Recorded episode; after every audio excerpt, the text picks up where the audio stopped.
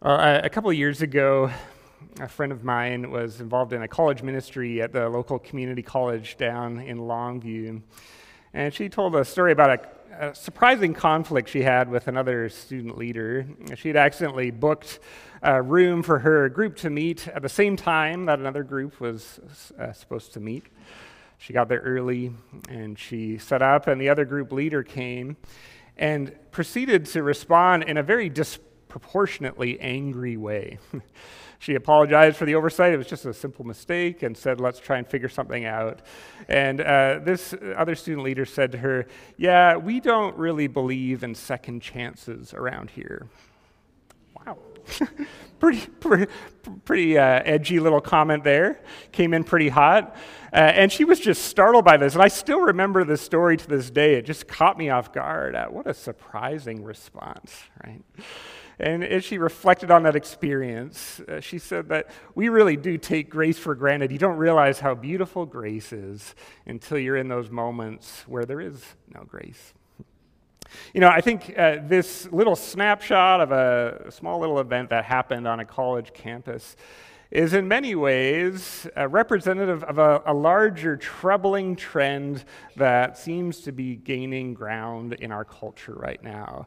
It seems that more and more, friends, uh, our world is short on grace. Our world is short on extending second chances. And if you spend time on social media, you could probably point out numerous examples every week of this happening, right? When a celebrity or a public figure makes a mistake or says something they regret, our world is quick to try and eviscerate and cancel that person. Not a whole lot of grace, not many second chances. And, and this has really started to infect our social dialogue right now. Instead of generous listening, we now prioritize ideological purity, right? Rather than giving a generous interpretation of our other uh, person's comments, we try and denounce it and destroy our opponents with our argument. And as we see this taking root in our culture, I think it's starting to filter into our churches and our conversations. I think it also begins to filter into our internal dialogue. The uh, National Science Foundation came out with a poll recently that discovered that 80% of our internal dialogue, the things we say to ourselves, is negative. And so we're pretty short on grace towards ourselves, are we not? Right? Well, we preach a, a, message of grace, I think we're often proclaiming to ourselves a message of self condemnation. Friends, there's not a whole lot of grace in our world. There aren't many second chances. And that's why I believe this word from Jonah 3 comes as good news to us. It breaks through that oppressive environment with a word of grace. We discover that God has grace both for Jonah and for the people that he is struggling to love. This story begins with a second chance. Now, the word of the Lord came to Jonah a second time, saying, Arise and go to Nineveh. This uh, verse is almost verbatim from Jonah chapter 1, verse 1. And when I was first reading this, I just kind of glossed over this line and got onto the real drama. But I just want to pause here for a moment and notice the grace in this opening line. Jonah has run from the Lord. He has rebelled from his calling. He's made a mess of his life and the lives of those around him. And yet God calls out to him a second time and says, Arise, go to Nineveh. We see here this gracious second chance, a God who is not done with Jonah. Notice that God does not remind Jonah of his past failures. He doesn't remind him of the promise he made in Jonah 1, verse 9. Uh, he doesn't talk about how it was so great that he saved him. Remember how I saved you from that whale?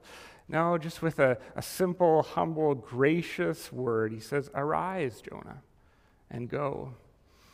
And I wonder if we maybe just need to pause here for a moment and hear this word of grace. Can we hear this good news that God sees you and he, and he sees you in some of the failures and your regrets and your mistakes, and He invites you to arise from that and go into a new chapter, into a new season of discipleship, a new season of ministry. We, friends, have a God of second chances, a God of multiple chances who does not want to allow our past to define us.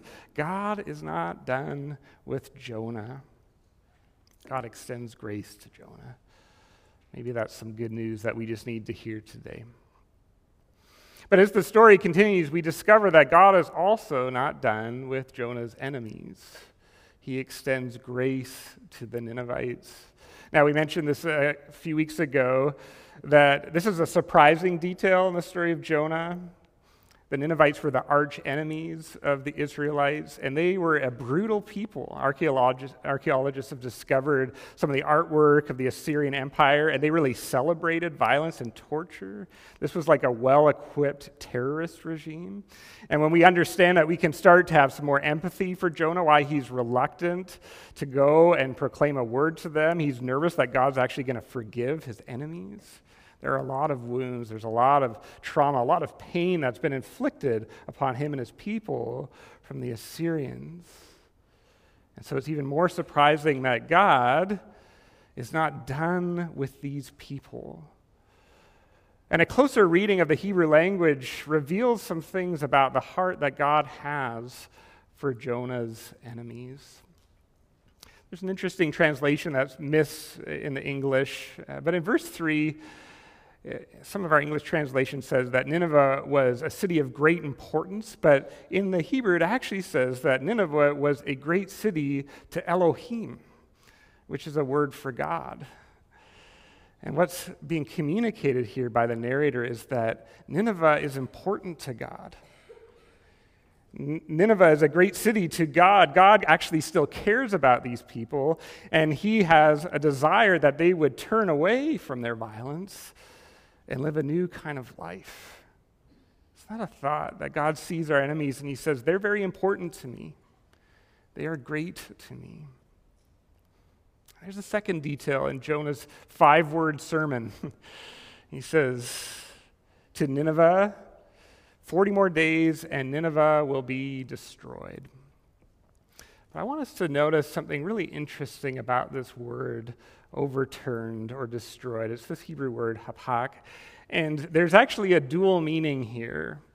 And a close reader of the narrative is going to pick up here on what God is trying to communicate. So the word hapak can mean destroyed.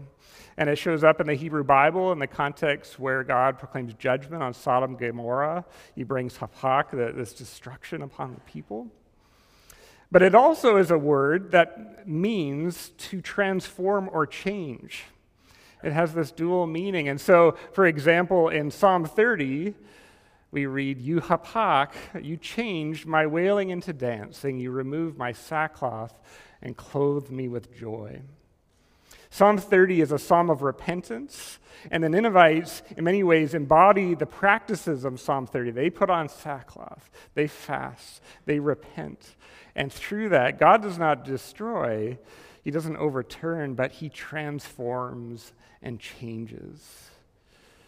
And so a number of commentators just point out that there's some intentional play on words going on here. Some people even think that God might have even been tricking Jonah a little bit. Jonah would have been ready to say, 40 days and you will be destroyed. but as we see the story unfold, we discover that God actually desires not destruction, but transformation that God has a, a, deeper desire. He ultimately wants to see these people changed. Now, God is rightly angry at the violence and the terror of the Ninevite people. I think sometimes we are troubled by these languages of the fierce anger of God, and we like the passages about God's love and these passages that talk about God's anger and wrath towards evil. We're like, oh, that feels a little uncomfortable. But can I just uh, suggest to you that there is actually deep love being expressed in God's anger at evil and violence? If God looked upon our world as it is today, filled with innocent people being bombed, of child abuse, of human trafficking and injustice, it would not be loving for God to say, oh, well, let's live and let live, right? No judgment here. I think we've lost sight of that, that, that wrath actually is an expression of God's love. If God didn't love, he'd just ignore the whole situation altogether. But he sees the problem of violence, he sees the problem of evil. He, he notices that innocent people are caught in the crossfire of this violence. And so he is, is concerned and he wants to confront the Ninevites. There is love in this word. And there are consequences when we persist in evil. God has so designed this world in such a way that when we persist in this way, it will overturn us eventually. It will not be sustainable. There are, are troubling consequences when we go down this path of continued violence. But let us preserve the, the truth of the scriptures that God's ultimate desire is that they would not be destroyed, but that they would be transformed.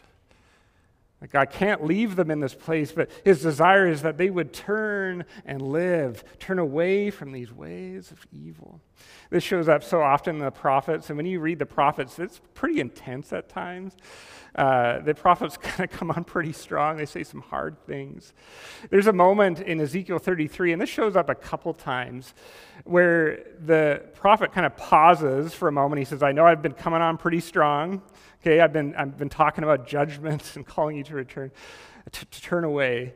And there's this pause in Ezekiel 33. It's a really important verse to me where God pauses and says through the prophet, As surely as I live, declares the sovereign Lord, I take no pleasure in the death of the wicked, but rather that they turn from their evil ways and live. Turn. Turn from your evil ways. Why will you die, O house of Israel? The prophets regularly just pause in the midst of these hard words and say, just as a reminder, like, I, I don't want you to be destroyed. I desire that you would turn and live. Why persist in these ways? And so, in light of this understanding of the Hebrew language here and what we see in the narrative, can we discover again this, this picture of a God who has a heart for the Ninevites? He desires that they would hapak, that they would be changed, that they would be transformed. And I just wonder if this dual meaning of this word might shape our posture towards culture right now. And I wonder if, if you might just imagine that someone or a group of people that you are struggling to love right now. Maybe there's a segment of culture that you are angry towards, and maybe there's some righteous anger. We're frustrated with people that are acting in certain ways that we see as destructive. And I just wonder do we desire that they be transformed or destroyed? Do we continue to hold on this hope that, that they would thrive, that God would, God's best would come into their life? I think we've been so discipled and shaped by our cultural values right now that, that we are learning to have uh, just a posture of, of antagonism towards our enemies. We actually want to just slam dunk on them on social media. We want to set up a lawn chair and just watch them get destroyed. And God's saying, No, the, the heart that I want you to have for the world around you, for, for this culture around you, is a heart of concern, a heart of love. Can we have that shift where we, we don't desire the destruction of our world, but the transformation of the world? Can we remember again that God does not hate the world, but He so loved the world that He gave His one and only Son, that whoever believes in Him will not perish, but have eternal life? Can we discover again that those people that we're struggling to love are very important to God? They are important to Elohim, to God. This is what God is trying to teach Jonah. That's actually the purpose of this book, is trying to shift Jonah's heart, his posture towards his enemies, towards culture. And it's slow going. Jonah is still a work in progress. So we've seen some turning and we noted that in the beginning of our passage. Jonah now arises, he goes, and that's commendable. This was a difficult call. I was contemplating just the challenge that Jonah was given. He's going to a people that hate him, that uh, want him to die, that have hurt him. And I was thinking about how I got a pretty cush job. I get to go to a church that gives me like a a thank you basket today. Thank you, by the way. It was like there's an appreciation basket some of you made. and, uh, and there's like a place where most, you know, we're kind of for each other. And, and even I sometimes am like, this is hard, right? So imagine Jonah responding to God's call, and he's going to a place where people aren't for him. This is a hard calling. And so we see some shift, and he's turning towards God. And yet, the text, as it continues, suggests that he's still a little bit on the fence. There is some deeper surrender, some deeper transformation needing, needed in his heart. And so the narrator gives us some clues that Jonah's kind of on the fence. He's kind of half in in this call to go to Nineveh. There's something that's interesting in the Hebrew language in verse 3 and 4. Now, Nineveh was a great city to Elohim. And then notice this a walking of three days, and Jonah began to go into the city a walking of one day. Now, the English translations clean it up because that's awkward English, but that's the literal translation. He goes into Nineveh, a walking of three days, and Jonah began to go into the city, a walking of one day. Now, we've noticed that the writer of Jonah does not spare any words. There's a lot of intentionality in this narrative, and there's something being communicated here. For Jonah to complete this message, it would take him three days to walk through Nineveh to all the key parts of the city. And yet we see that he cuts his mission trip short, it looks like. While God calls him to walk three days, he just walks one day. And so there's just this wondering is he, is he really into this? Is he just kind of starting to step into culture but holding back a little bit? And then we hear this sermon, and, and when you unpack this sermon, it's, it's not a very good one. It's a, a five word sermon, 40 days, Nineveh will be destroyed. There's no mention of Yahweh. There's no call to repentance. There's no application of what they should do. and so, even in the sermon, we get the sense that Jonah's kind of, there's more conversion needed, right? And next week, we'll see that that is the case. He's still tr- struggling to love his enemies. This hapak, this transformation in Jonah's life, is going to take a while, as it sometimes does. the hope in this is that, that God is still able to work through Jonah. God is able to use Jonah, even in his mixed motives and his brokenness and his reluctance. God somehow takes this mediocre sermon and he changes a nation. And this gives me such great hope as a preacher.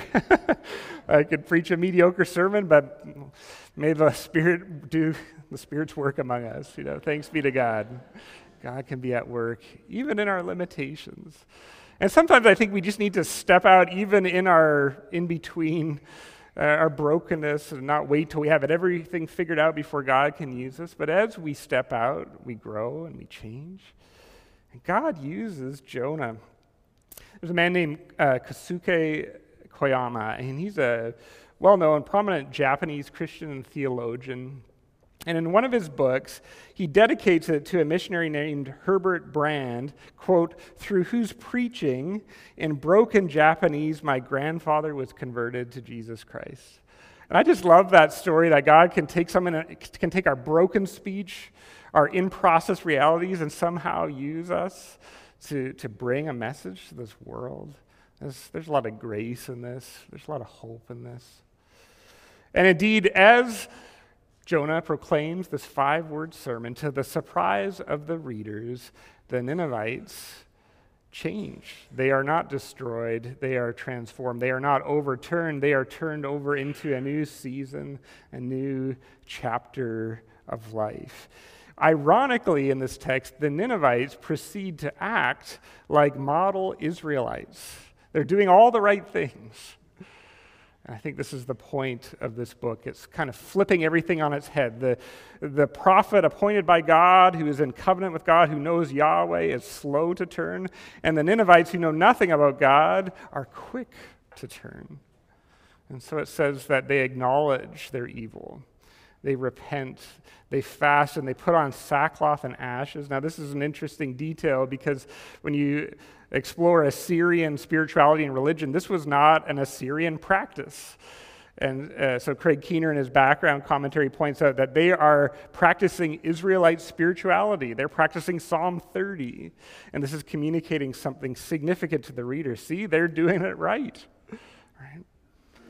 And then we notice that the king of Nineveh becomes this mediator. He says, Let us turn from our evil ways and perhaps God will relent.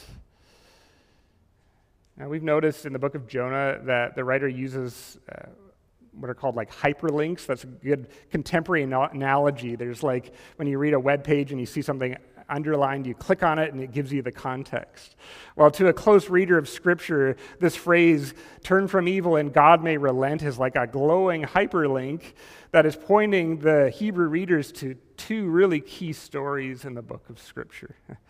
In Exodus 32, the same verbatim language shows up that the Lord relented and not bring disaster on his people. That's right after the Israelites make a golden calf and the turn from the Lord.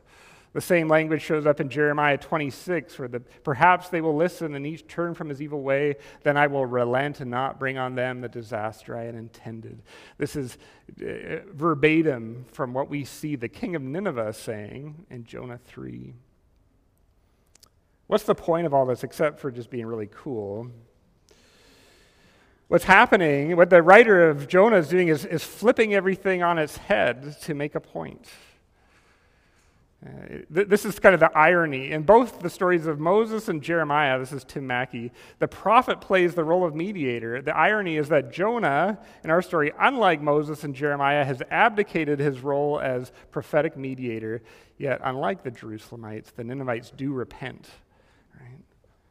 So there's this just complete flip on expectations. And I think what's happening here, or the purpose of the book of Jonah is, is to hold up a mirror to us as the people of God to hold up a mirror to us and invite us to reflect on where we need hapach, transformation, and change. I think we are shaped to have this default of seeing the speck in the eye of culture, and this book invites us to look at the log in our own eyes and discover the way God wants to reshape our heart towards the world, where there's deeper change needed in our life. You see, this is actually how Jesus preaches the book of Jonah in Matthew 12, the Pharisees are pretty resistant to Jesus' message. He's just done two miracles in front of them, and they say, Lord, we need a sign. and they just have this, this kind of ironic, funny moment where they're just not seeing it. And so Jesus preaches to the religious insiders a message from the book of Jonah. And he says this The men of Nineveh will stand up with this generation at the judgment and will condemn it because they repented at the preaching of Jonah. And behold, something greater than Jonah is here. This is the point that Jesus is making. The Ninevites turned, uh, even though Jonah was this reluctant, not very good preacher, now someone greater than Jonah is here. I am greater than Jonah, and you're not hearing the message. You're not repenting.